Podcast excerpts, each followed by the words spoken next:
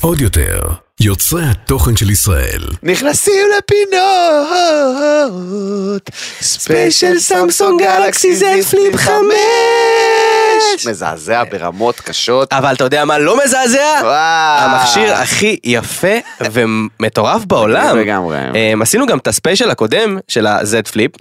אני חייב להגיד לך שהמכשיר הזה, הגלקסי הזה, הרבה יותר דק, הרבה יותר טייט, הרבה יותר טייט, ושים לב מתן, בזד פליפ החדש, יש לנו מסך שלם בחוץ. נכון, יש מסך. זה לא מסך קטן, לא נתנו לך רבע מסך, נתנו לך מסך שלם, שזה, אגב, ישבתי בחוץ, שיחקתי איתו קצת, והבנתי שהיתרון המרכזי, אנשים לא מבינים את זה. נכון, תמיד יש מצלמת סלפי ומצלמת חוץ. עכשיו, המצלמת חוץ הרבה יותר טובה. הרבה הרבה יותר טובה. כי משקיעים בה, כמובן שמצלמת הסלפי גם מעולה, אבל זה לא כמו מצלמת החוץ. ובפלקסקאם, תהייתי, אתה יכול לצלם מבחוץ סלפי עם המצלמה החיצונית בעצם, כי זה מתקפל. אתם מבינים את זה? מי שרואה אותנו, מבינים? כאילו פק, פק, פק, תכף נדבר על זה, אבל פק. אפשר גם לבחור רקע. בחרת רקע? כן, בחרתי רקע חדש. תראה איזה חמוד. זה לכבוד זה, כן, יפה. אני אראה לך, תראה, מי שרוצה, מי שמעניין אותו איך זה עובד, אז אנחנו פותחים את המצלמה, וממש ככה, אתה רואה מתן? בונה, זה חזק. תודה רבה, יש לנו תמונה. זה עבד עכשיו. ברור שזה עבד. אני בשוק. אז חברים יקרים, יש המון המון יתרונות למכשיר, וכמו כל ספיישל שלנו, אנחנו הולכים לקחת את היתרונות, ולכתוב פינות שלא בכך קשורות, אבל הן מטורפות ומצחיקות, כי זה מה שאנחנו אוהבים לעשות. אני בינתיים החלפתי את המסך לספיישל, אתה רואה? יש פה מסך של ספיישל עכשיו. אז חברים יקרים, ברוכים הבאים לספיישל גלקסי, סמסונג גלקסי Z Flip 5, ושים לב למשפט, יש פה משפט חשוב שאנחנו הולכים לקחת אותו איתנו כל הפרק, Join the Flip Side, שזה בעצם אנחנו הולכים להתפלט. אני כבר שם, תצטרפו אתם אליי. תצטרפו אתם אליי. כן, לצד של הפלופים. אז איך זה הולך לעבוד, אתם כבר מכירים את זה. חברים יקרים, הכנו לכם מלא פינות, מלא, יותר נכון, 5 פינות. 5 פינות? 5 פינות, תודה. 5 פינות מיוחדות בתארת הגלקסי Z Flip 5. לכל פינה יש 5 נושאים, זאת אומרת, אנחנו עשינו 5, 5, 5, 5, 5, 5, 5, 5. איך אמא שלי תהיה מבסוטית על הדבר הזה? בול. אני אשמיע לה. וכמובן, שימו לב, אתם מוזמנים לרשום לנו בתגובות, כמו הספיישל הקודם, איזה פינה אתם רוצים שתלווה אותנו בהמשך הפודקאסטים. וכי מהספיישל הזה הגיעה פינת זומין האגדית. האגדית. האגדית. אחי, אז בבקשה. אז אני יכול להגיד לך שהיא חוזרת? ובגדול. לא מאמין. ובגדול. שנייה, אני אעשה את הסאונד של הסגירה, אתה מוכן? כן. איך התגעגעתי לזה בפלאפונים. אז אני אקשרי לבאנר! פאק, בדיוק. תודה רבה. טוב, אז באמת המכשיר הזה הוא ללא ספק מכשיר ליוצרי תוכן ומכשיר מטורף, הוא חצובה בפני עצמה, הוא נוח, אפשר להשתמש בו בלי ידיים, איכויות המכשיר, העיצוב שלו, שבסוף היום מאוד מאוד חשוב, העובדה שהוא יכול להיכנס לכל כיס, מתן, שים לב, מתי היה לך טלפון שיכול להיכנס לך לכיס בלי שאתה תרגיש שיש לך חמוס. כן, בלי שהוא יפלוט החוצה וזה מוגזם. בדיוק. אז יש פה המון המון יתרונות, אבל אני החלטתי בפינה הראשונה להתמקד דווקא בעיצוב, ולקחת את הדרישה של המאזינים שלנו, צופנו, אוהבנו, שומנו, שבאמת לקחו את הפינה של היחסים, שלב אחד קדימה, עכשיו שים לב מתן, העיצוב לא סתם מיוחד, עם איזה מכשיר אתה יכול לעשות ככה? לא מכיר. לא מכיר, נכון? עכשיו מה זה אומר לך בעצם? זה פחות או יותר. יפה! זה כזה וי כזה, אבל תסביר למי ששומע, יש גם חבר'ה ששומע. למי ששומע, המכשיר הוא בעצם גדול או קטן מהסימן המגניב הזה שנראה כמו משולש בלי צלע אחת, אז המכשיר הזה יודע לעשות את הדבר הזה, ולהיות יפה, וגם לשמש כחצובה, שימו לב, אז אנחנו הולכים להשתמש במכשיר הזה ובעיצוב שלו, ולקחת את העיצוב הזה שלב אחד קדימה, מה שאומר מתן שאנחנו הולכים לפתור סוגיות מאוד מאוד חשובות לגבי יחסים של דברים.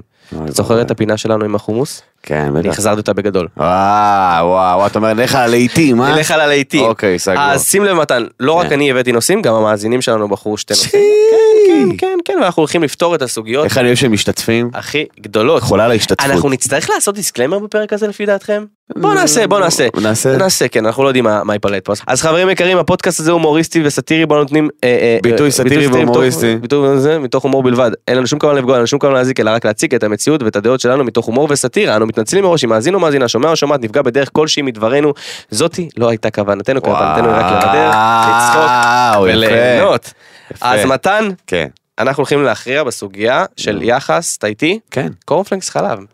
אוי, לא. אתה רוצה שאני אלך ישר על הסיפור שלי? תתחיל את הדברים המוזרים שלך, ואז אני אגיד מה זה אמור להיות. אז קודם כל, לכל אותם האנשים שמחליטים לשים יותר חלב מקורנפלקס, מי אתם? אתם אנשים משוגעים בעיניי. מה אתה שם קודם, את החלב או את הקורנפלקס? אוקיי, אני אסביר לך, אני אעשה את זה. נו. אתה מוכן? כן. אז ככה, את החלב או את הדגנים, אני לא יודע אם אפשר להגיד עוד מותגים. את החלב או את דגני הבוקר, מה אתה שם קודם? אז אני קודם כל משטח עם הבקעה מעט חלב. כי אני לא אוהב את הרעש שהקורף. אין לי כוח לזה שהוא ווירדו, באמת, אין לי כוח, אני לא מבין איך האיש הזה קיים. אני אומר, יש לי דרכים מיוחדות, אז אני נהנה מכל דבר, אתה מבין? אתה מתיש, זה מה שאתה. תקשיב, שם קצת חלב, שם קצת איתי. מי שם חלב ואז קורפלקס? קצת חלב, תהיה איתי, אתה תבין את זה אחרי זה, יש לזה משמעות. יש עכשיו את התהליך כן, שם קצת חלב, איתי, מניח דגנים בגובה של 2/3 קערה, ואז חלב מרטיב את הקורפלקס. זאת אומרת, לא יוצר גיגית, רק מרטיב, ואז בעצם הוא גם מורטב מלמטה, גם מורטב מלמעלה, וככה יש לי קורפלקס גם קריספי וגם נגוע בחלב. לא קיבלת מכות מההורים אף פעם, נכון? לא, לא. אוקיי. אז אני כן, ובוא אני אסביר לך איך עושים את זה. אוקיי. סבבה? אתה פשוט שם קורנפלקס בתוך קערה ושופך עליו חלב, נשמה. כמה? לא יודע. מה היחס חלב קורנפלקס שלך? אין לי מושג. אני לא יודע, כי זה... אנחנו צריכים להכריע, מתן. בוא ניקח קערה סטנדרטית. אתה החלב, אני הקורנפלקס, תכריע בבקשה. בוא ניקח קערה... טוב. כמה אחים יש לך אז? 2. יפה, אתם 3. נכון. אתם חצי מאיתנו. נכון. יפה. אז שמשפחה מרובת ילדים, אני לא יודע אם אתה יודע איך זה עובד. לא יודע. יפה. אז שמים קודם כל קורנפלקס ועליו קצת חלב. כי צריך שישאר חלב לכולם. אתה מבין מה אני אומר? אז אתה מרטיב את החלה, את הקורנפלקס. זה, אתה לא עכשיו מציף אותו בטירוף. אז מדהים, אז תנו קובעים ש... הקורנפלקס מנצח? הקורנפלקס יותר מחלב. אוקיי, הכרענו בסוגיה. בוא נגיד 2/1. זה היחס. לא. 1.5 קורנפלקס על... 1 קורנפלקס על 3/3. מה זה 3/3? 3 ו3/3. לא, לא, לא. חייב 3/3. בוא ניקח כוס חלב. כוס חלב? כוס חלב. יפה. כוס חלב. יפה. כוס כמה? אתה שם כוס חלב לתוך קערת קורנפלקס? לא, אני שם לפי העין, שם קצת למטה. בסדר, אבל גם אני שם לפי העין. לא, אבל אתה קודם כל למטה, זה איזשהו... זה מוזר, זה ההזיה שלך, זה אף אחד בעולם לא עושה את זה. אתה רוצה לעבור לדבר הבא, הכרענו שהקורנפלקס צריך לקבל, אוקיי, מה אתה מחליט? היחס שלי זה, בוא נגיד, 1.5 קורנפלקס, כוס חלב. אז אני 1 קורנפלקס, 3/3 חלב. לא, אתה לא עושה 3/3. לא, הפוך, נהפוך הוא, 1/3 חלב. 1/3 חלב על 3 קורנפלקס? לא. 1 קורנפלקס לשליש חלב. אז 1/0.25. כן. תודה רבה. טוב, עכשיו יש יחס מאוד מאוד מעניין. 0.25 זה רבע, אבל בדקתי אותך ונפלת. זה 0.33. תודה רבה, מתן, ממש חשוב לבדוק. מזל. אני רוצה שבאמת ניקח את היחס הכי משמעותי, אני חושב שלא דיברנו על זה, אנחנו הולכים בעיקר לאוכל, אבל בא לי לתת יחס אחר. כן. יש היום ריבוי רשתות חברתיות, כמו שאתה יודע. ברוך השם. ברוך השם. ויחס המרכזי שרצו לדעת גם הצופים שלנו זה מה היחס טיק-טוק אינסטגרם שלך? הטיק-טוק אינסטגרם? את רץ אני עדיין לא מכניס. אין מה להכניס. אין מה להכניס. אם היה אפשר למחוק את זה ולמחוק את האינסטגרם הייתי מחוק את זה. אוקיי. פשוט תאימו עלינו, אמרו, מי שמחוק את הטרץ נמחק לו גם האינסטגרם. שומע, למה אתה מכריח אותי להיות ברשת חברתית שאני לא רוצה להיות בה? אבל בסדר. אתה תהיה פה? כן, לא משנה. בכל אופן, יחס טיקטוק אינסטגרם שלי, אני חושב שאם אנחנו מדברים על שעות, כי ככה רק אפשר למדוד יחס של צפייה ברשתות חברתיות, אם אנחנו מסתכלים על יחס של צפייה, אני חושב שעל כל שעה שאני באינסטגרם, אני 3 שעות בטיקטוק. אשכרה. כן. אז אתה יותר טיקטוק. כי בטיקטוק אני יותר צורך תוכן, ובאינסטגרם אני יותר מעלה תוכן. אני חושב שאני מסכים איתך, אני חושב שרוב האנשים לא מבינים שהם כמוך, אני אגיד לך למה. כי מתי אתה נכנס לטיקטוק? בכל היום, אבל בעיקר בלילה. בלילה, ומה קורה לך בלילה? אתה נשאב לזה. אז אין באמת דרך מדידה. ביום יום, אני אגיד לך מה, זה מחולק אצלי אחר. אם אתה לוקח עד... אני מתחיל עם האינסטגרם 1/4 שעה, ואז אני עושה טיקטוק 40 דקות, ואז אני מוסיף עוד 20, שיהיה לי קריספי הטיקטוק מלמטה ומלמה. יא, מוזר. תהיה איתי, כולם גם יסכימו. מתן, אגב, בתגובות, אני מנצח אותך בכל היחסים, תדע. אנשים מבינים אותי, מבינים לליבי. כי זה הדורות החדשים המוזרים האלה, עזוב, אני בדור שהם מקבלים מכות. אם אנחנו מדברים עד השעה 11 בערב, אני בכלל לא בטיקטוק. בכלל? בכלל, זאת אומרת שהיחס טיקטוק זה נגיד 1-0 לטיקטוק. לאינסטגרם. לאינסטגרם, כן. אבל מהשעה 11 בערב, הטיקטוק מנצח. אני אוהב שאתה אומר 11 בערב. כן. כי יש לנו שאומרים 11 בלילה, זה לא אנחנו. לא. אנחנו צעירים ונחושים. אנחנו חיים בלילה. נכון. זה 11 בבוקר בשבילנו. טוב, אז אנחנו קובעים שהטיקטוק מנצח בשעות הלילה? כן, אתה יודע מה, אם אתה מחלק את זה לפי שעות של יום, אני מסכים איתך 1-2. בוא נעשה יום, טיקטוק, לא, יום אינסטגרם. לילה, הטיקטוק שולט בלילה, חד משמעית. נסחף שם לתיאוריות קונספירציה כמו איזה מוזר. אתה איתי? כן, כן, כן. זה חשוב. יחס משחת שיניים למברשת. אני לא יודע איך אפשר למדוד את היחסים האלה. המברשת. נו. פני המברשת. כן. כמה משחת שיניים אתה שם? אתה שם R? 1/3. אני שם באמצע. ככה, באמצע. אתה מודד את זה, זה חשוב לי. כן, בפרט אחד. אחד? כן. אתה בטוח שאין שתיים? בהתחלה הייתי עושה פרט, ארוך. ואם נגמר המשחת שיניים, מה אתה עושה? מה זאת אומרת? לפני שנגמר אני קונה חדשה, אני בן אדם אחראי, אחי, אני לא עכשיו, אני רואה שהמשחת שיניים שלי לקראת הסוף, אני קונה, כדי שיהיה גם לדורים על צחצח, אתה מבין? מה היחס? פני שטח מברשת לזה? השטח המברשת, נגיד, וואו, אוקיי. אנחנו פותרים פה סוגיות חשובות. שליש מהשטח המברשת, זה השליחתה של ה... שליש? כן. אני דווקא הפוך. אוי, מה בואי. לא, מה, אני שם הרבה יותר משחת שיניים מאשר מברשת. מה זה הרבה יותר? פי שתיים. מה זה פי שתיים? יחס של אחד לשתיים. מה אתה עושה, זה כינוח? לא, אני אוהב את הטעם. איזה מוסר, אין לי כוח. אני מוסר? אתה שם... זה הקנה מדידה שלך. זה מה שצריך. זה מה שצריך, אחי. בוא נשאל, יש לנו פה מי... הנה, בואו נספר לכם על התעלה הזה. נכון, בכל הפרסומות של המשחות שיניים יש כזה סלסול מטורף כזה על המברשת. למה הם עושים את זה? כדי שתשתמש יותר ותקנה יותר. יעז, יכבס. לא צריך. צריך קטן וזהו, אחי. נגמר. אל תהיה כבס, אחי. טוב, יש פה יחס, יש פה יחס חשוב. הייתי? כן. רגע, מה קבענו? טוב, לא קבענו לא להכריע. לא להכריע זה ככה. אוקיי, רגע, נשים לשניהם. זה שווה. שווה. איזה מגניב זה שהוא בשתי צבעים. האמת זה מטורף. זה מגניב ממש. כאילו יום אחד בא לך להיות זה, אתה זה? יום אחד אני כזה, ויום אחד אני כזה. מהפרסומות האלה. יחס פטל מים. יחס פטל מים? חשוב. אני כבר לא שותה פטל, אני לא יודע, תגיד לי, אתה שותה פטל עם מים, כי אתה ילד בן 3, אני כבר לא... אני תשאל אותי, יחס טיון מים חמים. אני הולך לגלות לכם, אתם איתי, אני הולך לגלות לכם את התורה של יחס פטל מים. איך כל דבר יש לו תורה שיהיה בריא. אחי, אני מתעמק בדברים הקטנים. והלא חשובים, חד משמעי. אחד החשובים. אתה יודע, זה מגעיל, זה לשתות פטל מתוק מדי. כן, הייתי במילואים. אתה פעם נתקלת בילד קטן שמכין לך פטל ובא לך להקיא? קודם כל, למה ביקשת מילד קטן שמכין לך פטל? בוא נתחיל מזה. כי הוא אמור להיות מקצוען בזה. הוא אמור להיות מקצוען. נכון? לא משנה. אני רוצה פטל. הלך לגלות לכם שיטה, אתם איתי? כן. בכל כוס פלסטיק, הרי בדרך כלל עושים בכוס פלסטיק זה, לא שאני בעד פלסטיק, אבל תהייתי. בכוס רגילה, אנחנו לא בעד פלסטיק. אבל אם כבר אתם עושים בכוס פלסטיק ואתם מצופים, וזה מתעקש. אז בכוס פלסטיק, שימו לב, לפני שמתחיל הקווים האלה, מכיר את זה, את הסלסול הזה? יש קו אחד שהוא יותר, הלמטה של הכוס, בסיס הכוס. אז בבסיס הכוס אני שם את הפטל. זה בדיוק הבסיס כאילו? בדיוק הבסיס. וכל כוס יש לה את הבסיס שלה, וכל כוס מכילה כמות אחרת, אבל הבסיס תמיד מדייק בטעם. הבסיס הוא לפי הגובה של הכוס. יפה מאוד. איזה רמה גבוהה של סייקו. בסיס הפטל. אני לא יודע, זה נשמע טוב. היה לי חבר ששם חצי-חצי. לא, זה בן אדם אחי שהוא לא צריך יותר בזמן, הכל בסדר, לא, סבבה, אני לא... טוב, אתה מוכן ליחס האחרון שזה, אני לא בעדו, אבל... יחסנו לאן? לא, אבל איך קוראים לזה, אבל זה המאזינים שלנו נתנו, צופנו, שומנו, ראינו, ראינו. יחס קוסקוס מרק. אני לא יודע, זה אמא שלי אחראית. אמא שלך מוזגת לך את הקוסקוס ואת המרק ואתה קורא לי ילדותי. אני אומר לאמא שלי, מכיר שאתה מגיע לחנות חדשה של... כולם פה עדים. לא, אמא מוזגת לכולם, יגנוב. מה יש לך, ארוחת שישי? למה אני... אתה לא מוזג לעצמך? מה נגיד לזוזי? לא, אמא שלי יודעת היחסים המדויקים של כל אחד. זה אוהב יותר תפוחי אדמה, זה אוהב יותר עוף, זה יותר אוהב קוסקוס. אמא שלי חזקה ביחסים. אתה שואל אותה, היא אומרת לך בול, אבל עזוב. אני בא לאמא שלי כשאני מבקש את הקוסקוס, אני בא כמו, אתה מכיר שאתה בא למוכר שווארמה ואתה כזה, תעשה מה שאתה מבין.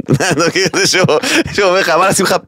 תעשה לי את מנת הבית. ככה אני עושה לאמא שלי, הכל טוב, אמא, הכל בסדר, שימי מה שצריכה, אין לי זה. אז אתה לא אחראי על היחסים קוסקוס? אתה תתקשר לאמא שלי רגע? נשאל אותה, אמא, מה היחסים? מתן, די להיות מוזר. לפי עין. כן, מה ששמים. טוב. מה, לך יש יחס?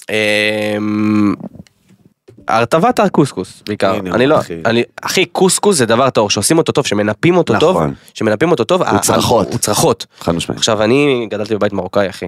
אמא שלי זה 19 סירים לקוסקוס אחד, אתה לא יודע איך זה קורה, אתה מכיר את זה? קוסקוס קומות? כן, קוסקוס קומות. בדיוק, אז אתה... כמה בוקר, אני כבר לא גר בבית, אבל כשהייתי כמה בוקר, אתה רואה סירים בקומות, אתה אומר, או, משהו פה קורה. יפה מאוד. אני אביא לך קוסקוס, כן, תדאגי. כן. משהו פה קורה, וכשאתה אומר משהו פה קורה, אז אתה מבין שקורה, ואתה צריך לשים יחסיות שווה, אז אני שם כזה, קוסקוס, ועליו קצת מרק, תפוחי אדמה, עוף, ו... אז אתה ממש שם את המרק בקטע של רוטב, כאילו. כן, בקטע של ארטיב. לא בקטע של מרק קוסקוס. לא, מי עושה מרק קוסקוס? מישהו עושה את זה פה? לא יודע, יש אנשים שמטביעים את הקוסקוס במרק. הם אנשים שצריכים להטביע אותם. טוב, לפני שנעבור לפינה הבאה, קודם כל, חברים, תחקקו את הפינה הזאת, יש עוד המון יחסים, ואם בא לכם לראות את הפינה הזאת בהמשך הפודקאסט, שנכנסים לפינה, וואי, יש לי הרגשה שמה זה יאהבו את זה, אין לי כוח. אני יודע שכאילו, אני צריך להתמודד עם זה עכשיו כל פעם. לא, יחס שוקולד פרוסה, אין לי כוח. נו יאללה, קדימה. מתן, שכחתי לתברך איתך על הדבר היפה הזה. מה זה הדבר הזה? בכל השקה של מוצר חדש של סמסונג, הם יוצרים שיתופי פעולה, והשיתוף פעולה הזה מאוד מרגש אותי, גם כי הוא ישראלי וגם כי הוא יפה בטירוף. אוקיי. נורית תמי, שהיא מעצבת ישראלית. נורית כפרה עליה. שים לב, יצרה איזשהו מנסה. זה לא תיק אפילו, זה מנסה יפה ומשודרג, למכשיר, שים לב איך שמים אותו, תהייתי? דה, אל תגדי שמים אותו פתוח בקלאס. לא, ענק. רגע, ככה שאפשר לראות את המסך. ענק. חזק, אה? וואו, תראה למצלמות, נשמה. איזה יופי של מנסה. למי שלא צופה בנו, זה מנסה מיוחד כזה, לטלפון, לסמסונג גלקסי. מה היחס צפייה שמיעה, אתה חושב? מה? צופים לעומת שומעים. אני אגיד לך מה. אני חושב שהרוב שומעים ומאזינים, אבל היה לי שבוע שעבר שיחה עם קרן על הפסיכופטים ששומעים את הפרק, ואז הולכים לצפות בו ביוטיוב, שזה כוח כבוד, זה רמה סופר גבוהה של כאילו, אתה יודע. בשבילנו אתם שתיים. נאמנות למותג, אתם בשבילנו, אתם, ובשבילי הכוכב זה אתם. טוב, מתן, אתה שם לב? כן. הפינה שזכתה בספיישל הקודם, חוזרת, והפעם טובה יותר. חוזרת והיא כועסת. חוזרת והיא כועסת. אז חברים יקרים, זום אין, אנחנו כבר יודעים את היכולות של סמסונג בזום אין, אבל הפליפ שלנו עושה זום אין להתפלפויות של הסלפס. איזה גאון חשב על הפינה הזאת. אתה לא? נכון. אני אוהב להרים לעצמי להנחתות. טוב, אז חברים יקרים, בפינה הזאת, נראה לי שהם יבחרו אותה, הם בחרו את הזום אין פעם שעברה, אין סיבה שלא... שנייה רגע, עוברים פינה. תודה רבה. סגרנו פינה אחת, פותחים פינה אחרת. חברים יקרים, אנחנו הולכים לעשות זום אין לכל הסלבס, אבל הפעם להתפלפויות שלהם, זאת אומרת, לקחנו את כל הוויקיפדיה וצמצמנו. ואני יודע מה אתה חושב, רז, ממתי סלב מתפלפים? יש לי חדשות בשבילך. אוקיי. הם מתפלפים. אז בואו נעבור לפלופ הראשי. קדימה. אז חברים יקרים, הזום אין ההתפלפותי הראשון שאנחנו הולכים לעשות, זום אין פליפ. הראשון, זום אין פליפ 5, הראשון, הוא ללא אחר מאשר קניה ווסט. היי, קניה. קניה. יי! שים לב, ב-7 באוקטובר 2022, טען ווסט באינסטגרם כי הראפר דידי נשלט על ידי יהודים. שם בעצם הוא התחיל את הטירוף שלו. כן. הוא נחסם על ידי האינסטגרם מן הסתם, ולאחר מכן, ב-8 באוקטובר פרסם ווסט בטוויטר ציוץ בו אומר כי הוא הולך לעשות דפקון על העם היהודי, ואז הוא הלך לישון, שזה באופן כללי אני חושב, לא לעשות. אל תעשה, אל תצייץ משהו או תעלה סטורי ומיד תלך לישון אחרי זה. מסוכן מאוד, אני יכול להגיד לך שאני העליתי סטורי פעם אחת ולא שמתי לב מה היה ברקע וקמתי בבוקר עם איזה 20 הודעות של אני לא מאמין שזה וזה ונבהלתי של החיים וזה היה בצדק ומחקתי את הסטורי, אבל הסטורי היה באוויר איזה 10 חסר שעות. אחריות זה לעלות סטורי וללכת לישון. זה הכי חסר אחריות, לעלות ציוץ אנטישמי וכזה, יאללה נתראה מחר, תגיד אתה גנוב? מה יש לך? כנראה שכן. אגב, טענו שהוא הצעיר שהוא אוהב את היטלר ואת כל הנאצים ואת כל הדבר הזה. בעצם הוא בכלל לא אוהב להתגרות באנשים. הוא פרובוקטיבי, תבין. אולי לא כמו נועה קירל, אבל הוא בהחלט פרובוקטיבי. כל פעם שאומרים נועה קירל, קרן פה רצה בצרחות עם ידיים באוויר באולפן. סבבה. תשמע, בן אדם מתפלף. שמעת שחזרו לייצר את איזי? הראפר? לא, את האיזי, את המותק. חשבתי שיש רק אחד. נראה יש רק אחד.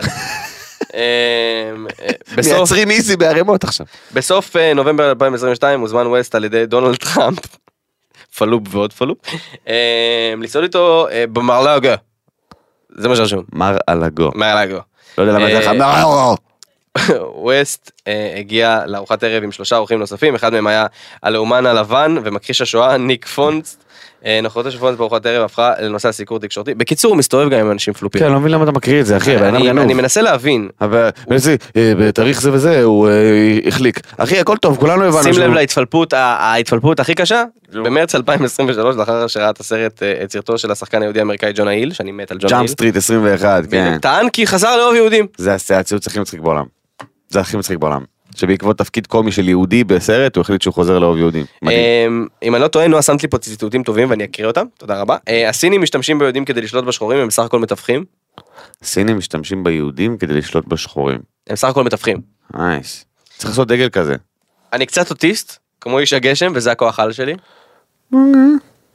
נייס. אוקיי. נייס. הצפייה בג'ונה היל ברחוב זה גרמה לי שוב לחבב יהודים. מדהים. כל הכבוד, ג'וני, קניה ווסט, אתה פלופ הראשי. הוא גנוב. בוא ניתן לצופים שלנו גם להכריע מי ההתפלפות הטובה. מי ההתפלפות הטובה ביותר. יש לנו את קניה ווסט, בוא נמשיך הלאה, כי יש פה התפלפויות רמה גבוהה מאוד. כן, בריטני ספירס. Leave Britney alone. Leave her alone. זה הסרטון הזה, אני אומר לך, הוא צרוב לי בזיכרון בקטע אגרסיבי, אני לא יודע מה, איך אני מוחק אותו ספציפית, הזיכרון הזה, אני לא יודע. פשוט הזיה. אני חושב שלדבר עליו יעזור לך. יאמר לי זכותו שהבחור הזה הוא הראשון שבכה בסטורי. לפני שהיה סטורי.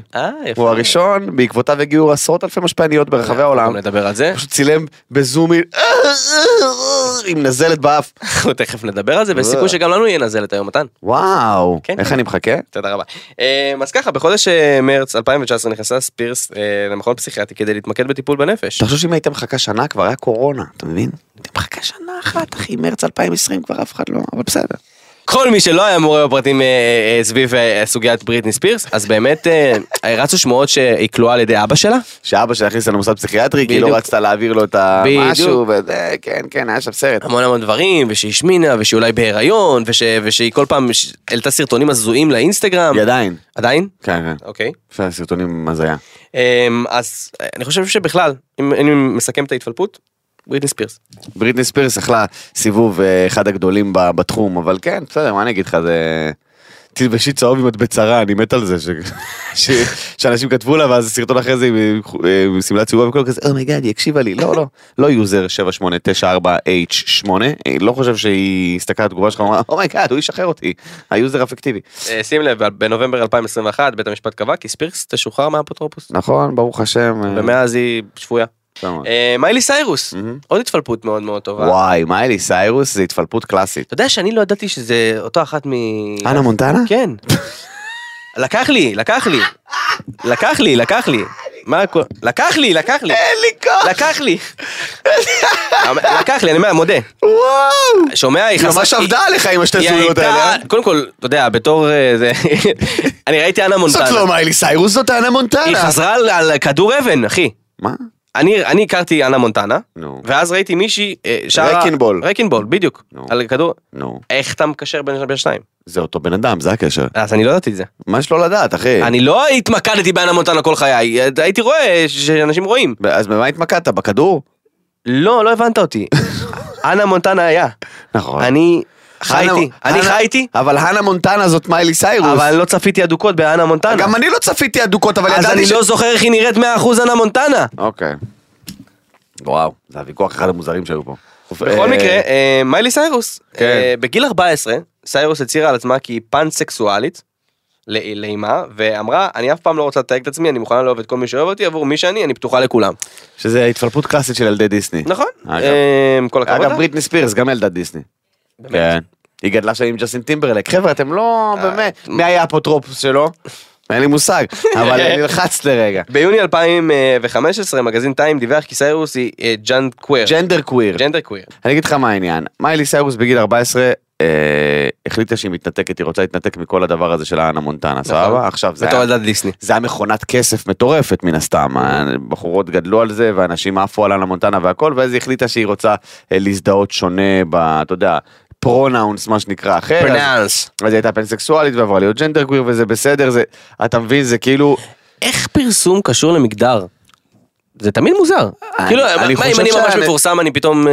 לא, אני פשוט חושב שאתה עובר חוויות מסוימות, וזה גורם לך אולי לחשוב על עצמך בצורה אחרת, אתה מבין? ואני יכול לכבד את זה. זה נקרא התפלפות מקסימום. ככה אני רואה את זה. אוקיי, בקיצור, אני יכול להגיד שמיילי סיירוס, אתה יודע, בוא נשים את ההתפלפות בצד, סבבה? אוקיי, קח את ההתפלפות שים בצד. היא אחת הזמרות המוכשרות. אני מת עליה. יש לה כל אחד המדהים. היא מוכשרת. אני שמעתי שהיא עשתה קאבר למדונה, את לייק הפרר נראה לי, זה היה, וואו. אתה אומר. אני לא יודע אם מי שלא שמע את הגרסה של מיילי סיירוס ללייק הפרר, לשמוע זריז, לא אכפת לי מפנסקסואלית או ג'נדר קוויר, שתהיה מה שהיא רוצה, היא זמרת, וואו, או זמרים, לא יודע, ווקליסט. היא זמרת, זמרים מעולה. מדהים, מדהימים, מדהימות. היא עשתה גם קאבר על השיר ג'ולין של דולי פרטון, שהיא האפוטרופסית שלה. השיר ג'ולין, ג'ולין, ג'ולין, ג'ולין. יופי, מתן. טוב, נעבור להתפלפות אחרת, שהיא התפלפות שינוי. כן, שינוי. פליפ זה לא בהכרח שיגעון. פליפ זה שינוי מרענן. זה שינוי מרענן. שינוי מרענן. Join the flip side, יפה. אז תצטרף להתפלפות. תהייתי? כן. עודד מנשה ועדן הראל, חברים טובים שלך. נכון, איך אני אוהב אותם. עודד מנשה היה... הזוג הכי טוב בטלוויזיה. פעם היה ערוץ הילדים. וכשהיה ערוץ הילדים, היה לנו שידורים, כמו שממש היום רואים חדשות, כזה, כאילו לפי שעות, ככה היה ערוץ הילדים. מי היה מאמין שזה היה פעם? היית יודע שבשתיים היה משהו, ובשלוש היה משהו, והיה שידורים, והששטוס, והזה, והבוא ושם. הספוג מראשון. בדיוק. ועודד מנשה היה אחד המנחים הכי ידועים. מה זה היה אחד המנחים? עודד מנשה. הלכה את זה 20 שנה. שמע טוב, אחי. עודד אמר להרים ידיים. עודד מנשה. זה עודד. הוא הטופ דוג, אחי, של ערוץ הילדים. עודד אמר להרים ידיים. כן. להרים ידיים. עודד אמר לשים ידיים על הראש. עודד מנשה, על מה את דברת, מה את גנובה? ידיים על הראש. לצוק, איזה עולם. מדובר בעמוד תווך. נרקוד, נרקוד. כולם גדלו על עודד מנשה. כולם. אבא שגדל על עודד מנשה. הוא גידל את כולם והוא עדיין גדל. כן, איך אני אוהב אותו. אז הוא היה בהופעה שלי. כן? לא בשביל משהו. הוא ועדן באו להופעה שהיא לא בשביל משהו, חבר'ה. אז באמת בוא נדבר על ההתפלפות הזאת, המעבר, כי גם לך היה מעבר מהדת, החוצה, לצד השני. כן. והוא הכיר את עדן הראל כפרה עליה, שהייתה שחקנית ודוגמנית, וגם המנחה הישראלית הראשונה ב-MTV העולמי. אשכרה. נדפקתי על זה, אתה יודע, זה היה הגלגדות של אז. בקיצור, עודד מנשה ועדן הראל הכירו וחזרו בתשובה ביחד, לאט לאט התחילו לשמור שבת, הם גדלים את הילדים שלהם גם בחינוך החרדי. אני איתם כל יום שני בבוקר. אשכרה. כן, כן, אני איתם כל שני בבוקר, בתוכנית בוקר יש לי, אני חבר בפאנל, הם הזוג הכי חמוד והכי מקסים, יש להם את הניסויים הכי מגניבים. איזה יפה שזה שהוא עשה שינוי ועדיין המשיך לעשות מה שהוא אוהב. כן, תשמע, הם מגניבים ביחד, כיף איתם, ובאמת הם זוג מדהים. אני אוהב אותם ברמות, ואיזה כיף, אתה יודע, שהם מצאו את עצמם, והם מרגישים הרבה יותר בנוח, והרבה יותר כיף להם, והם מבסוטים על הבית שהם בנו. וואו, תראה כמה היסטוריה. אחי, יש פה, תשמע, אנחנו יכולים לדבר על עדן ועודד כל התוכנית, כן? אני רק רוצה להגיד שהם פשוט, הנה, עדן גדלה, עדן ילדת פנימיות, זה אני יודע מהתוכנית. כתוב פה, אבל אני יודע מהתוכנית, כי אני גם ילד פנימיות. אשכרה. וכן, וילדי פנימיות, יש לנו קטע שאנחנו כאילו כל הזמן מחפשים את עצמנו, עד גיל ממש מאוחר, מחפשים את עצמנו. אתה חושב שיש לך עוד סיכוי לעשות פליפ? הכל יכול להיות, אחי, הכל יכול להיות, אני לא שולל כלום, אני רק אומר שבאמת, כאילו, עדן, מה שאתה יודע, גם דיברתי איתה על זה, ומה שבאמת פיקס אותה וריכז אותה, ועשה לה נחת רוח ושקט בראש, זה כל ההצטרפות הזאת לדעת, והם עושים עכשיו שיעורים ביחד, יש להם, הם, אתה יודע, הם מעבירים כאלה הרצאות ביחד, היא ועודד, והם מערכים אנשים בשבתות, והם כאילו הזוג הכי מתוק שיכול להיות בעולם. זה מגניב בעיניי מאוד. אני לא יודע איך לגשת לבן אדם הבא. כי רצו שנעשה עליי. נכון. רצו שנעשה עליי. אני לא בדיוק התפלפתי, אני חייב לציין. כאילו, אני מבין את השינוי שאנשים לא רואים. לא היית מיס יוניברס? לא הייתי מיס יוניברס. אני אגיד לך משהו, אנחנו בסוף עושים מה שהצופים המאזינים והאהובים שלנו והקהילה שלנו באמת מבקשת, אז החלטתי לקחת את האתגר הזה עליי. הם ביקשו המון המון להבין מה השינוי שאני עברתי. אני אספר את האמת. לשם שינוי. אתה הולך לשקר עכשיו? לא. אתה מכיר את כל אלה? אז בוא נאמר את האמת. אז אני באמת אגיד את האמת. היה איזשהו רגע, אתם יודעים שעשיתי המון המון חבורות ולוגים, ואת חיים בחרטה, ואת בלגן, וקמפיינים, ופרסים, ואין ספור דברים. ותמיד הרגשתי שאני רוצה יותר. אוקיי. בתקופה ההיא. תמיד הרגשתי שאני רוצה הרבה הרבה יותר, ולעבור את מחסום הרעש. בסוף לכל כוכבי הרשת ולכל המשפיענים ולכל היוצרים האמיתיים, יש איזשהו מחסום רעש שמנסים לעבור אותו. מנסים לחתור למיינסטרים, מנסים לקבל איזושהי הכרה מסוימת, למרות שבסוף בעולמות היינו הכי מפורסמים במרכאות בעולם, והופעות ותקציבים שגם היום אין. והיה איזשהו רגע, אני לא יודע אם אתה זוכר, אבל היה איזשהו רגע שהתקבלתי להישרדות. נכון. ממש צילמתי תעודת זהות, ועשיתי את כל הדברים, ופשוט שנייה לפני הטיסה, התקשר אליי הבעלים של החברת הפקה, ואמר לי, תשמע רז, חזרו על הבדיקות הרפואיות, אתה לא יכול לטוס, אתה לא יכול להיכנס לצום, יש לך איזשהו מדד שונה, ובאותו רגע, אתה יודע, אתה מרגיש אחרי עבודה של שנים, אחרי עבודה של באמת שנים, של יצירת תוכן, של להביא את הדבר החדש, ווילת לייב, וטור בר, ובאמת, כל הדברים שחשבתי עליהם, הם להיות חלוץ בתחום, הרגשתי שכאילו, אתה יודע, כבר פתאום התחילו הפרסומים, ואיראן סוויסה, ופה ושם, והרגשתי שהנה עברתי את מחסום הרעש, ואז בום, ברגע אחד לקחו את זה. איזה מבאס. והחלטתי שאני יותר, נכנסתי לדיכאון, היה אז תקופה שהיינו בווילה ולא יצרנו איזה שבועיים, כולם היו סביבי בדבר הזה, והיה איזה רגע שהחלטתי שאני לא רוצה שמצבי הרוח שלי והנשמה שלי תושפע על ידי אם אני אצליח או לא אצליח בתחום, אני זוכר שנכנסתי לתחום הזה מתוך אהבה ליצירה, והחלטתי שאני באמת, לא באותו רגע החלטתי, כי אחרי זה עשיתי את אחד הפרויקטים הגדולים, אבל באותו רגע כבר הבנתי שמה שנקרא הסדק נגרם, ומשם הוא רק יהיה יותר גדול, והחלטתי ללכת כדי לחפות על הסדק הזה לפרויקט יותר שאפתני, ובניתי באמת את הבית בקניון שרונים, שבעצם היינו אמורים לגור בתוך בית, בתוך קניון, גרנו במשך חודש, ואז הגיעה הקורונה. ואז כל העולם התפלט. בדיוק, וכשהגיעה הקורונה, כבר הסתכלתי לשמיים ואמרתי, הרסת לי פרויקט של מיליונים, נתת לי מכה, אז כנראה אני צריך שנייה לנשום עם עצמי, ומאז באמת נכנסתי לטיפול, והתחלתי לטפל יותר בנפש, ומדיטציות, ויוגה, ובאמת התחלתי לטפל ברז, והיום, ברוך השם, יש לי משרד פרסום קטן, שאני נהנה, ואני יוצר עבור אמנים, ולקוחות, ואני עושה את היצירה שלי מתוך מקום, שלא תלוי בלייקים, לא תלוי באהבת הקהל. הפודקאסט המדהים הזה שנוצר מתוך המקום שלך ושלי, שחווינו את הקורונה, והיינו בדיכאון בבית, ובסוף אנחנו כאן כדי להמשיך ליצור, וליהנות. ולכל אחד יגיע המקום, ויהיה המקום שבו יהיה בשיא שלו, ובפרונט, ובאור הזרקורים, ואני הייתי שם, וזה היה מדהים, ואני מודה על כך, והיום אני אוהב ליצור גם בלי לקבל את כל הספוטלייט ואת הפרסים, למרות שאנחנו זוכים בפרסים גם ככה, אם זה פודקאסט השנה ודברים כאלה שמאוד הופתעתי, ראית אותי ברעיון שאמרתי, איך עושים את זה שוב? אז לא התפלפתי, בחרתי דרך שהיא יותר בריאה לי, ואגב, לכל הנערים שצופים בנו ורוצים באמת להיות כוכבי רשת ויוצרים, תעשו את זה במקום הנכון, אל תחפשו להיות מפורסמים, תלכו אחרי האהבה שלכם, אם האהבה שלכם זה לשיר, אז צאו, תיצרו מוזיקה, אם האהבה שלכם זה ליצור סרטונים מצחיקים ולהיות קומיקאים, צאו, תחוו במות, תעשו קריירה אמיתית, הפרסום יגיע. באמת, תעשו את העבודה שלכם בשקט.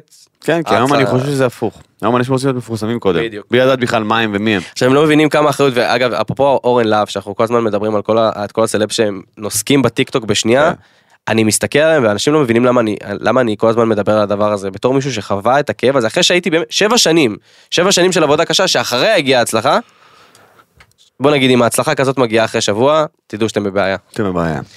טוב, אני מקווה שעניתי לכם. עניתי? יפה מאוד, זה היה מקסים. בסדר, אז יופי. אפשר לעבור לפינה הבאה שלנו? יאללה. אז כמו שאתה יודע, המכשיר האובר יפה הזה, אובר יפה, כמו אובר יפה. תעסק איתו כל היום. אז הוא משמש כחצובה מדהימה, והפעם לא רק שאתה יכול לצלם בצורה מאוד מאוד איכותית, אתה גם יכול לראות, זאת אומרת שיש לך איזשהו פידבק מהמכשיר בגלל המסך המאוד מאוד גדול החיצוני, אתה שם אותו ככה, ואתה יכול ממש בלי ידיים, לצלם סרטונים, סטוריז, כל מה שאתה צריך בתור יוצר תוכן, וזה גרם לכתוב פינה מאוד מאוד הזויה. אתה מוכן? אוקיי. אתה לא צריך להשתמש במכשיר, נכון? אתה לא צריך ידיים בשביל להשתמש במכשיר. נכון. אז אנחנו הולכים לדבר על כל הנושאים שגרמו לסלב לפקוט, ולעשות דברים אחרים עם הידיים. למה אני קורא פה בצל? כי זה בדיוק מה שהולך לקרות. לא, למה? כי אמרתי, מה אני רוצה לראות בפוטג' בסוף? לא. אני רוצה לראות את מתן פרץ מדבר על סלבס בוכים.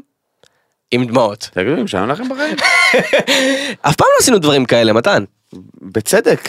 אני חושב שזה הזמן לעשות, ה-obvious זה לא לעשות. מה? בוא'נה, אתם עשיתם לי פה אמבוש של החיים, אה? אז מתן היקר, בגלל שהמכשיר הזה לא זקוק לידיים, גם אנחנו לא זקוקים לידיים, אז בזמן שאנחנו נדבר על דברים, הידיים שלנו נעשו דברים אחרים, וכמו שאתה רואה, הכינותי מראש, בצל, ואנחנו הולכים לדבר, אתה תדאג, אני אחתוך, אתה רוצה לחתוך אתה? ואתה תחתוך אתה. אני משתדל לא להתפלפ עכשיו, זה מה שאני משתדל. אתה לא צריך ידיים, מתן, אני רוצה שתעשה לי בצל קצוץ, בזמן שאנחנו נדבר על מצעד הבכי, מצעד הדמעות של הסלפס. כמה פיוטי, שבזמן שנדבר על מצעד הדמעות של הסלפס, לא נצטרך להשתמש בידיים בזכות המכשיר הנפלא הזה, ולחתוך בצל בזמן הזה. יש לך דבר יותר טוב לעשות עם הידיים? הידיים שלך חופשיות, דבר אליי.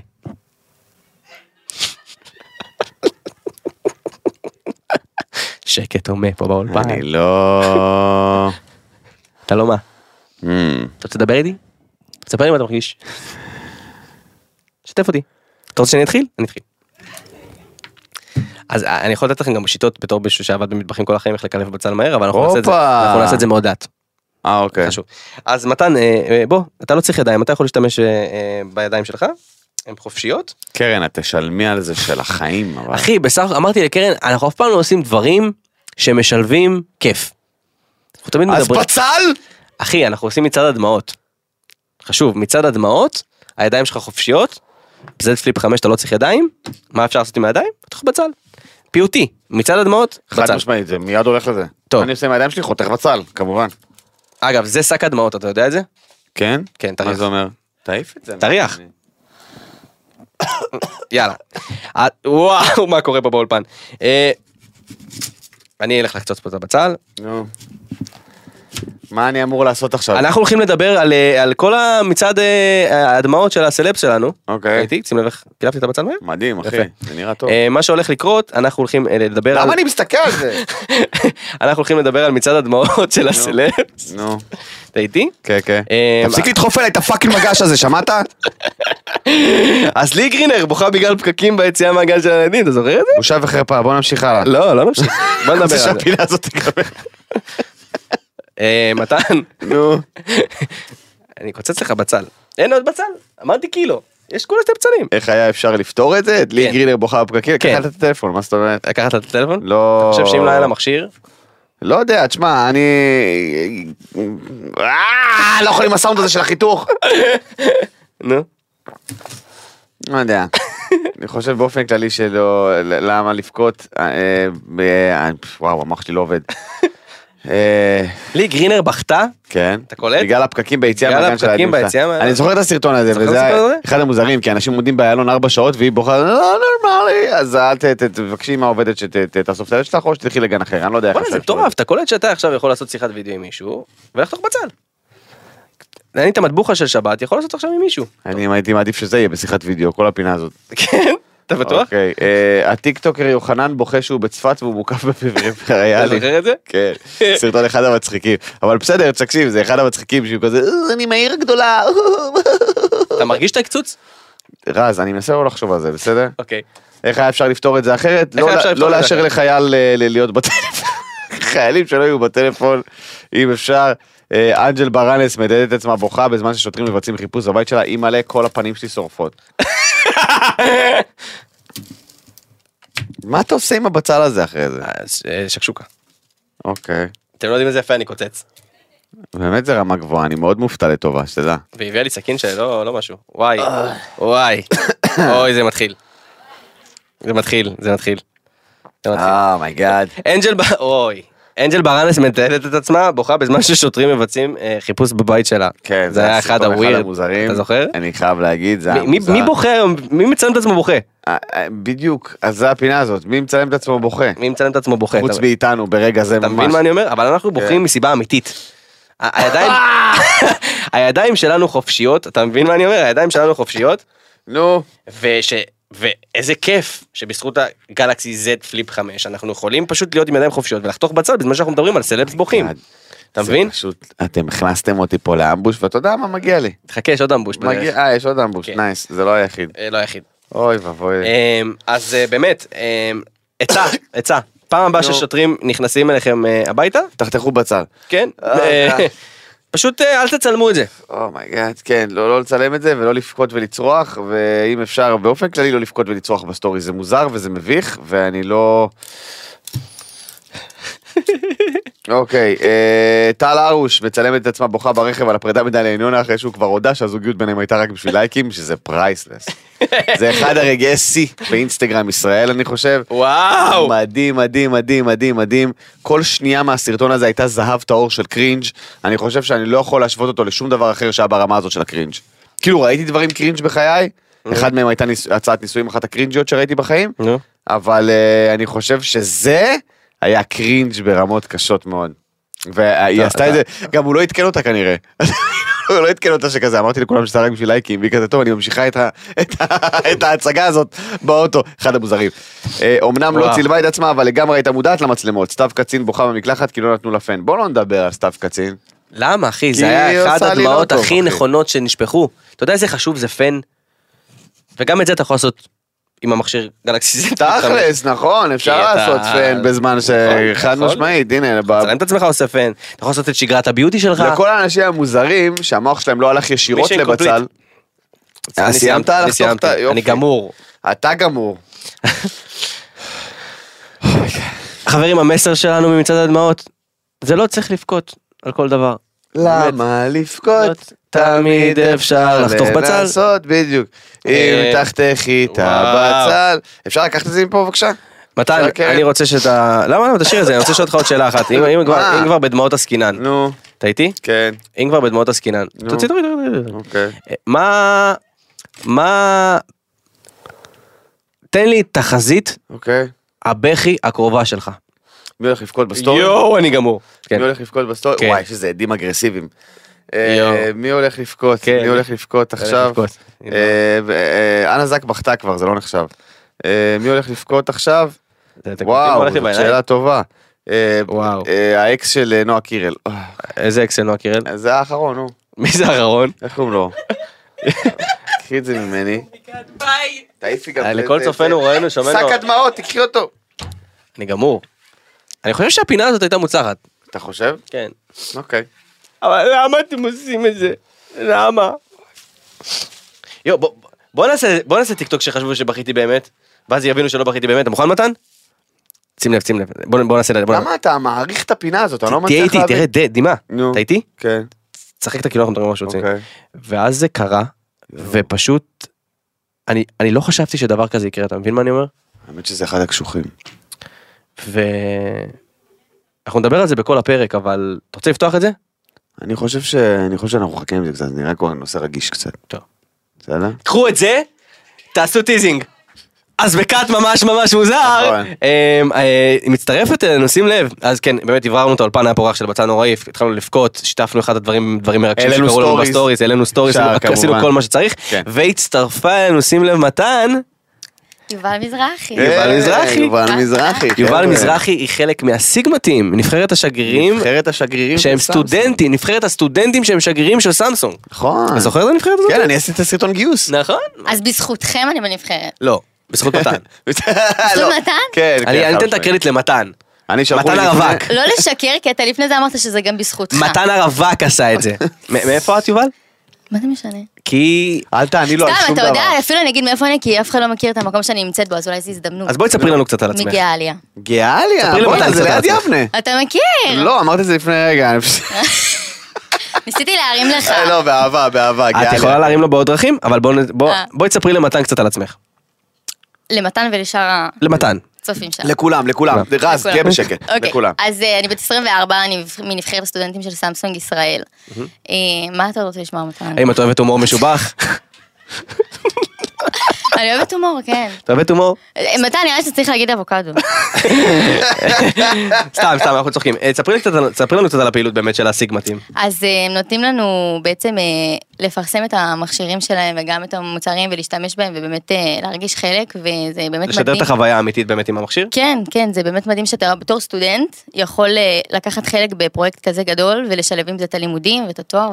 כי זה מהלך מאוד מאוד מאוד מאוד יפה של סמסונג שבאמת החליטו לקחת מלבד מפורסמים ובאמת מוביל את הדעת. כן, לקחת סטודנטים. לקחת סטודנטים אמיתיים שבאמת שהשימוש במכשיר הזה יכול להועיל להם ולתת את הפונקציונליות עבור סטודנטים. זה גם יכול לדבר להמון אנשים, לאו דווקא לכאלה שהם מעריצים מפורסמים, באמת לדבר ברוב העיניים. אני חושב שנמאס לנו כבר וגם זה מאזן, כאילו, את מבינה? מתן למשל הוא מפורסם ומשפיען, אז נכון, עושה פרסומות, וגם את עושה עכשיו פרסומות, וזה ממש ממש מאזן את הזוגיות.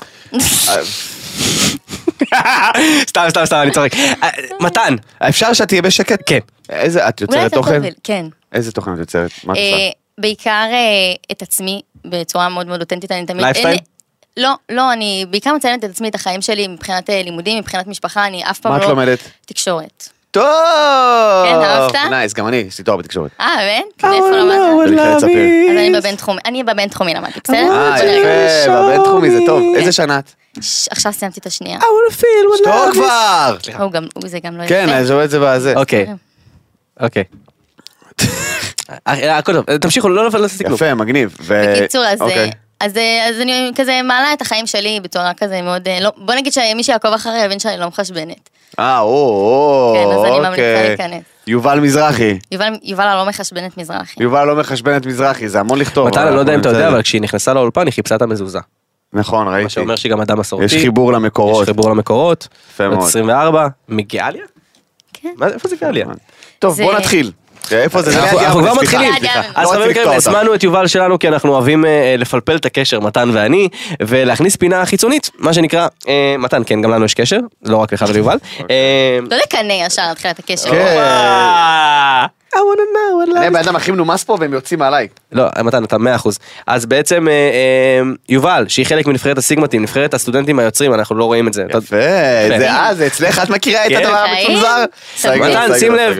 יובל הולכת לבחון את הקשר שלנו ואת החוויה. כמו שאתה יודע, המכשיר המטורף הזה בעצם נותן גם כשהוא סגור וגם כשהוא פתוח את אותה חוויה, כמו שדיברנו על המצלמה, על הפלקסקאם שיכולה להיות גם בחוץ וגם בפנים, על באמת העובדה שהם הצליחו גם כשהוא סגור וגם כשהוא פתוח המכשיר, להעביר את אותה חוויה ואת אותו איכות של דברים, אם זה העדכונים המטורפים והווידג'יטים וכל הדברים שיש גם בחוץ וגם בפנים, אותה חוויה, ובעצם שים לב מתן, כשאנחנו מקבלים אייטם פה לאולפן, ובכלל שקורה משהו בביצה שלנו, אנחנו כל פעם נותנים את הטון שלנו ואת הדעה שלנו עליה. ואני חושב שאנחנו די סנחרנו.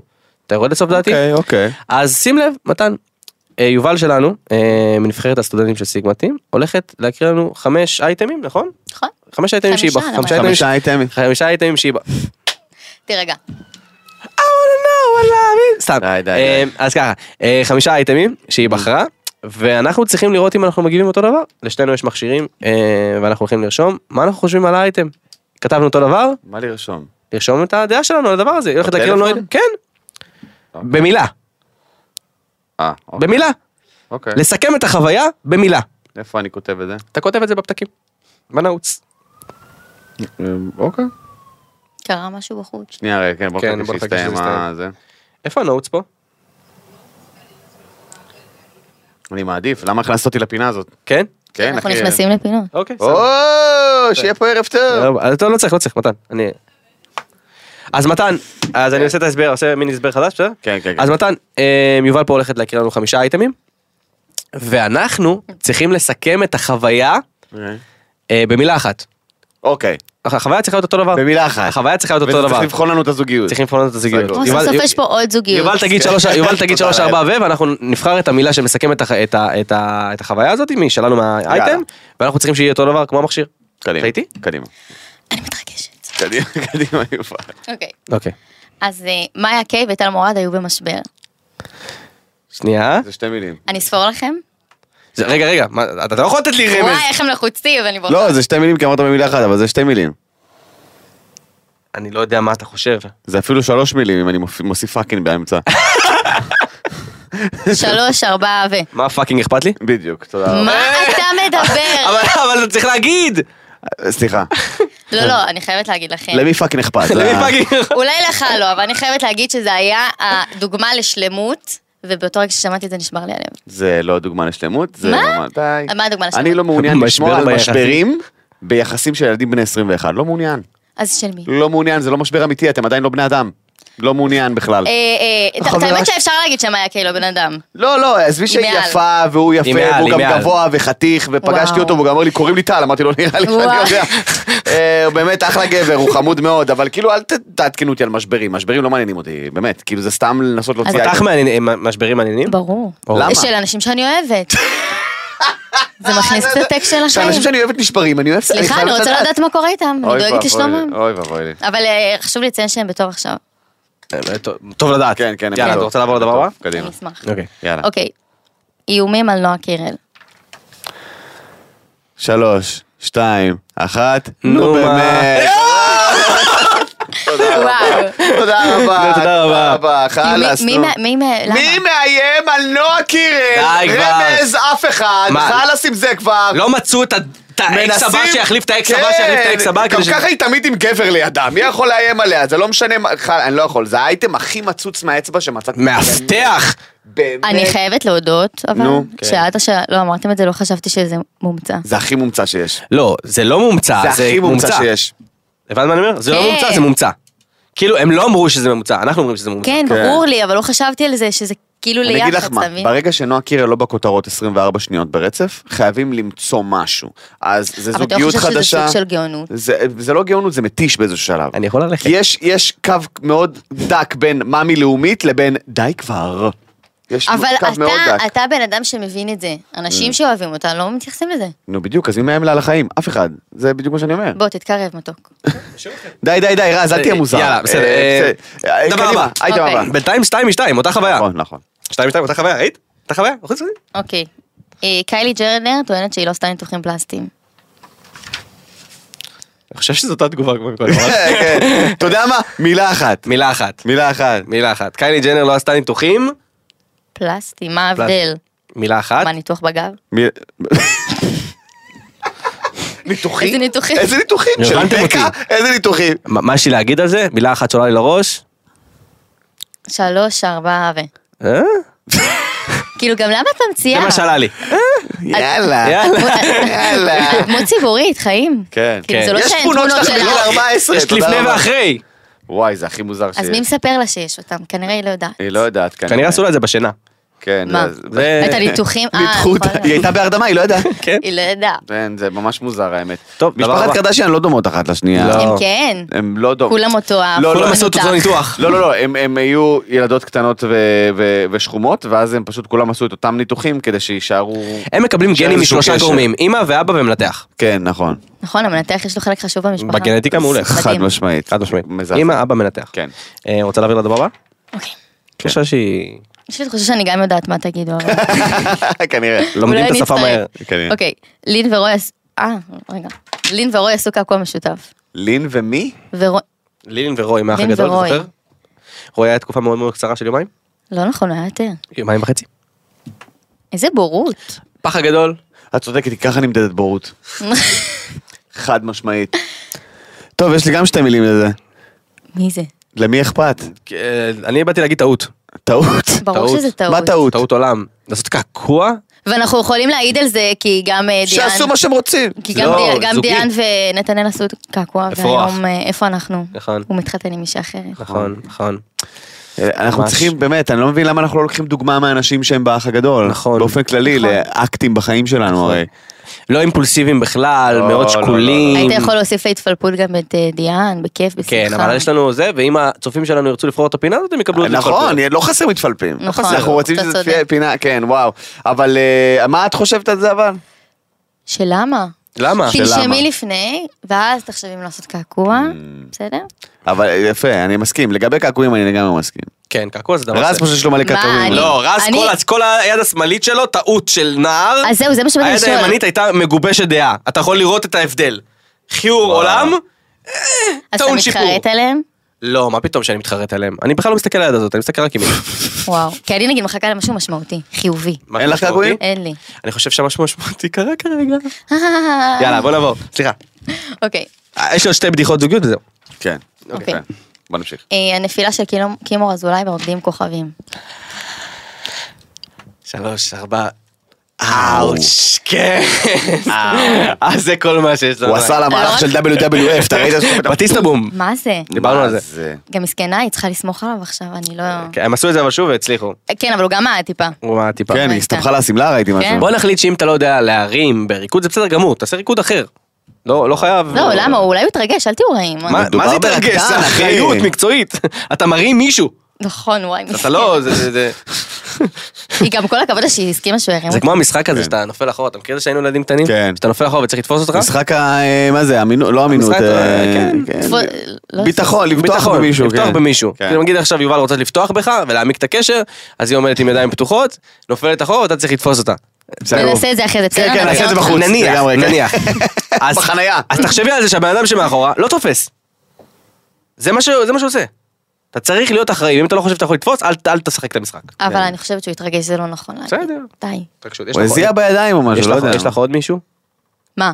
יש לך עוד איזה אייטם? זהו? לא, זהו. 5 אייטמים. אתה רוצה אני יכולה להגיד לך עוד דברים? לא, 5 אייטמים. Z Flip 5. היא יודעת הכל נראה לי. Z Flip 6, תבוא עם 6. אז זה נכון, יבוא. אין בעיה. בסדר? סגור. מחכה בקוצר רוח. מדהים. אולי פתאום עשו קפיצה ל7, יש כזה קטע שהם לא משתמשים בכל המספרים. טוב, יובל, אנחנו רוצים לאחל לך בהצלחה בסיגמה-טימס. תודה רבה. ובהצלחה עם מתן. תודה, באמת תודה על ההזדמנות. כן, אומייגאד.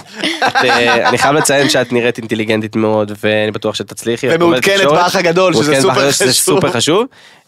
ותמשיכי ליצור וליהנות. תעשו לי פולו, יובל מזרחי, ___. הופה, גם אני מתן פרץ, ___. מה אתה אומר? אותו שם משפחה כמעט. וואי, כמעט, מזרחי ופרץ, אבל היא יכולה גם להישאר לפינה האחרונה, נשאר עוד פינה אחת, לא? יאללה, רוצה להישאר איתנו? שאיר לו עוד פינה, מה זה משנה? רוצה להישאר איתנו? כן, וזה, אתם יודעים למה אני צריכה להישאר? אתם יודעים למה אני צריכה להישאר? כי הכנסתם אותי אחרי הפינה עם הבצל. נכון, אז את יודעת מה? יאללה. את הפינה הבאה, אני אעשה לשניכם. כמו שאתם יודעים, המכשיר היפה, באמת, זה המכשיר הכי יפה שראיתי. לא בגלל ששילמו לי מלא כסף, אני באמת חושב את זה. המכשיר היפה הזה, היתרון שלו מתן, זה שבאמת הוא נכנס לכל כיס. נכון. ולאט לאט אנחנו מבינים, אתה יודע, כל הזמן היה לעשות מכשיר הכי גדול, והכי גדול, והכי גדול, והיה קרב, ועכשיו אנשים מבינים שהפרקטיקה והעיצוב הוא מה שמנצח. נכון. אז אני החלטתי לקחת את המכשיר לכל כיס, לפינה מאוד מאוד מיוחדת, שמה הסלפס צריכים בכיס שלהם. אוקיי. אני אתן לכם 5 סלפסים. סלפסים זה יפה. 5 סלפס, אבל יפה. סלפסים זה מגניב. סלפסים זה מגניב, נכון? העיקר שהבנו. 5 סלפסים, שאתם תכריעו מה הם צריכים שיהיה להם בכיס. וואו. אתם איתי? וואי וואי, נראה לי ליובל יש פה דעות מוצקות על דברים. אני מאוד אוהב את זה. יובל, תדעי לך שאת פה בזכות ולא בחסד. וואו, זה מרגש אותי. את הרווחת את זה בפינה הקודמת. זה מרגש אותי בלי בצל. יפה. אז חברים יקרים, שימו לב. ככה נגנוב? אוקיי. סבבה, אז שימו לב, הסלפסית הראשונה שלנו היא נועה קירל. בואו ספרו לי מה נועה קירל צריכה בכיס שלה מלבד סמסונג גלקסי זד פליפ 5. אני אגיד לכם. היא צריכה בן זוג. בכיס? היא לא יכולה בלי. בוא נגיד לך משהו, כל בן זוג שלנו הכיר אליה בכיס שלה, הכל בסדר. נכון. שיהיה פה ערב טוב! סבבה. לא, לא, לא, לא, לא, לא, לא, יפה, אוקיי, סבבה. יש לו כאלה לשבור איתי. זרוק את זה אולי. לא, אבל מעבר לבן זוג, מה עוד היא צריכה? חייבת שיהיה לה בכיס. אם היית פוגשת נועה קירל, מה יש לה בכיס? כסף, מה יש לה בכיס? לא, מה היא חייבת בכיס? חברים, הפינה היא מה היא חייבת. כיס סלפס, זה הפינה. מה היא חייבת? מראה, איפור, בוטנים. אני חושב שאני הייתי שם לה שעון בכיס. שעון בכיס? כי אני לא יודע איך היא מספיקה לעשות כל הדברים שעושה. היא חייבת שעון. או יומן. יומן? יומן. יומן קטן. יומן קטן. כמו שיש טלפון קטן. נכון, טלפון קטן, יומן קטן. יפה. מה גל זהבי צריך בכיס? כדורים נגד צרבת. מי זה? גל זהבי, הפודי מספר 1 בארץ. צי החוצה. יו, לא נעים. אולי בפנים אני מכירה. תפתחו את זה ושלא ישמע. לא, לא, הוא משפיען אוכל בין הגדולים בארץ. יש לו פה פודקאסט בעוד יותר. הוא אח יקר שלנו בעיקר. שנקרא יוצרי הדור. והוא אחלה גבר ויש לו הרבה צרבות. כן. אז שהוא צריך כדורים נגד צרבות. תודה, תודה יובל. אביב גפן, מה אביב גפן צריך בכיס? מפתח להזיקים. למה? מה הקשר? כי הוא נעצר ב... נכון, נכון. צריך רגיון אולי. רגיון, זה מעולה. איפור לבן. איפור לבן.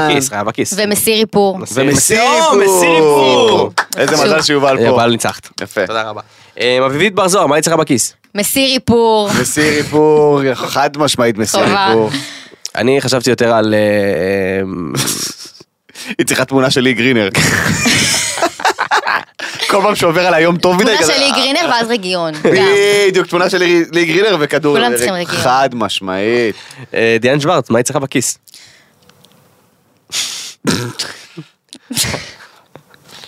אתם חייכתם וצחקתם ביחד? אני לא רוצה... מה דיאן שוורץ צריכה בכיס? לא יודע.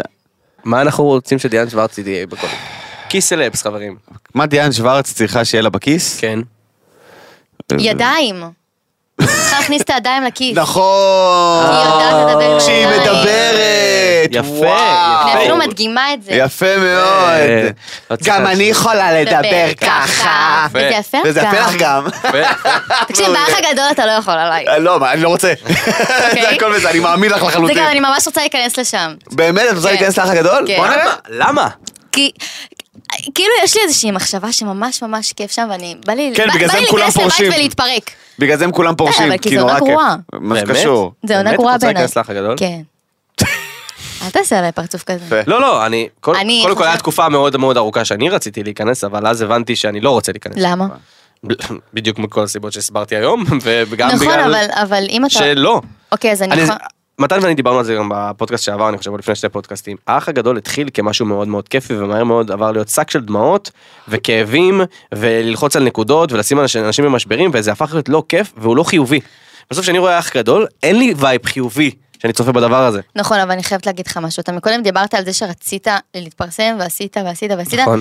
בתור מישהי שגם מאוד רוצה להתפרסם במקצוע שלה, גם בתור זמרת וגם בתור... את זמרת? כן, אני זמרת. איך לא אמרת? כן, שכחתי גם להגיד את זה. למה, אתה שר? הוא שר.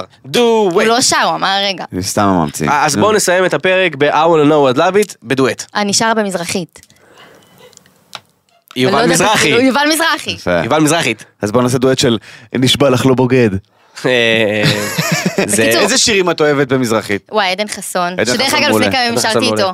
איפה? כן, הייתי בהופעה שלו, בהשקה של סמסונג. נכון, ההשקה של סמסונג. ואז כתבתי על הטלפון. השקה של סמסונג, אנחנו עושים את השקה של סמסונג. נכון, כתבתי על הטלפון. אנחנו עושים השקה יותר טובה. שקט כבר, רז! אני מספרת משהו חשוב, כתבתי על הטלפון, אני רוצה לשיר איתך, ועשיתי לו ככה. די. ואז מה הוא עושה לי? נו. באמת? ועלית לשיר עם עדן חסון, וואו! עם הטלפון שלי היה פה, הייתי מראה לכם. אבל תעקבו אחר, יובל מזרחי, כף תחתון, כף תחתון. זה מופיע אצלך באינסטגרם? כן. יפה. טוב, אז יובל, לאחל לך המון המון בהצלחה. תודה רבה. אני מאחל לך שתתפרסמי בזכות האומנות שלך, ולא בזכות האח הגדול. לגמרי צודק. פשוט זה עוד דרך. אז בואי תבטלי את הדרך הזאת. את בסיגמטים, את בנבחרת שגרירים של סמסונג, ואני בטוח שיהיה לך טוב. מתן פרץ, תודה רבה. ותודה רבה לסמסונג על ספיישל מדהים ומקסים. אתם מוזמנים לכתוב לנו למטה בתגובות ביוטיוב, או בכל מקום שאנחנו נותנים לכם אפשרות. אם זה בעמוד האינסטגרם שלנו, בעמוד האינסטגרם של קרן, אנשים שולחים לה הודעות משום מה. ובעוד יותר, לכתוב לנו את הפינה שתרצו שתלווה אותנו, נעשה לכם סקירה על כל הפינות. יש לנו את בלי ידיים, שכל פעם נעשה דבר הזוי אחר, אם בא לכם לראות את הדבר הזה ואת מתן סובל. כיסלפס. אני חושב שזה פינה מעולה. זום אין התפלפויות. כן, נכון. אתם איתי? כן. וזאת פינה היה לנו... היחסיות. יחסיות, נכון, וואו, מתמודד חזק. הפינה האחרונה... זהו, זה היה נכון, 5. רגע, יפה. לא, ואנחנו צריכים עוד מישהו. זה החוויה, אותה חוויה. נכון. פתוח וסגור, אותה חוויה. נכון. שזה אנחנו נצטרך, אבל אתה יודע מה? יכול להיות שקרן יכולה לנחות את הפינה הזאת, והמאזינים שלנו יתנו את זה, לבדוק עם אותה חוויה. אוקיי. טוב, אז זה 5 הפינות שלנו, אתם מוזמנים לבחור את הפינה האהובה עליכם, ניפגש שבוע הבא, תודה רבה יובל. תודה לכם. עוד יותר, יוצרי התוכן של ישראל, הוקלט באולפני אדיו, המשווקת את ספוטיפיי בישראל.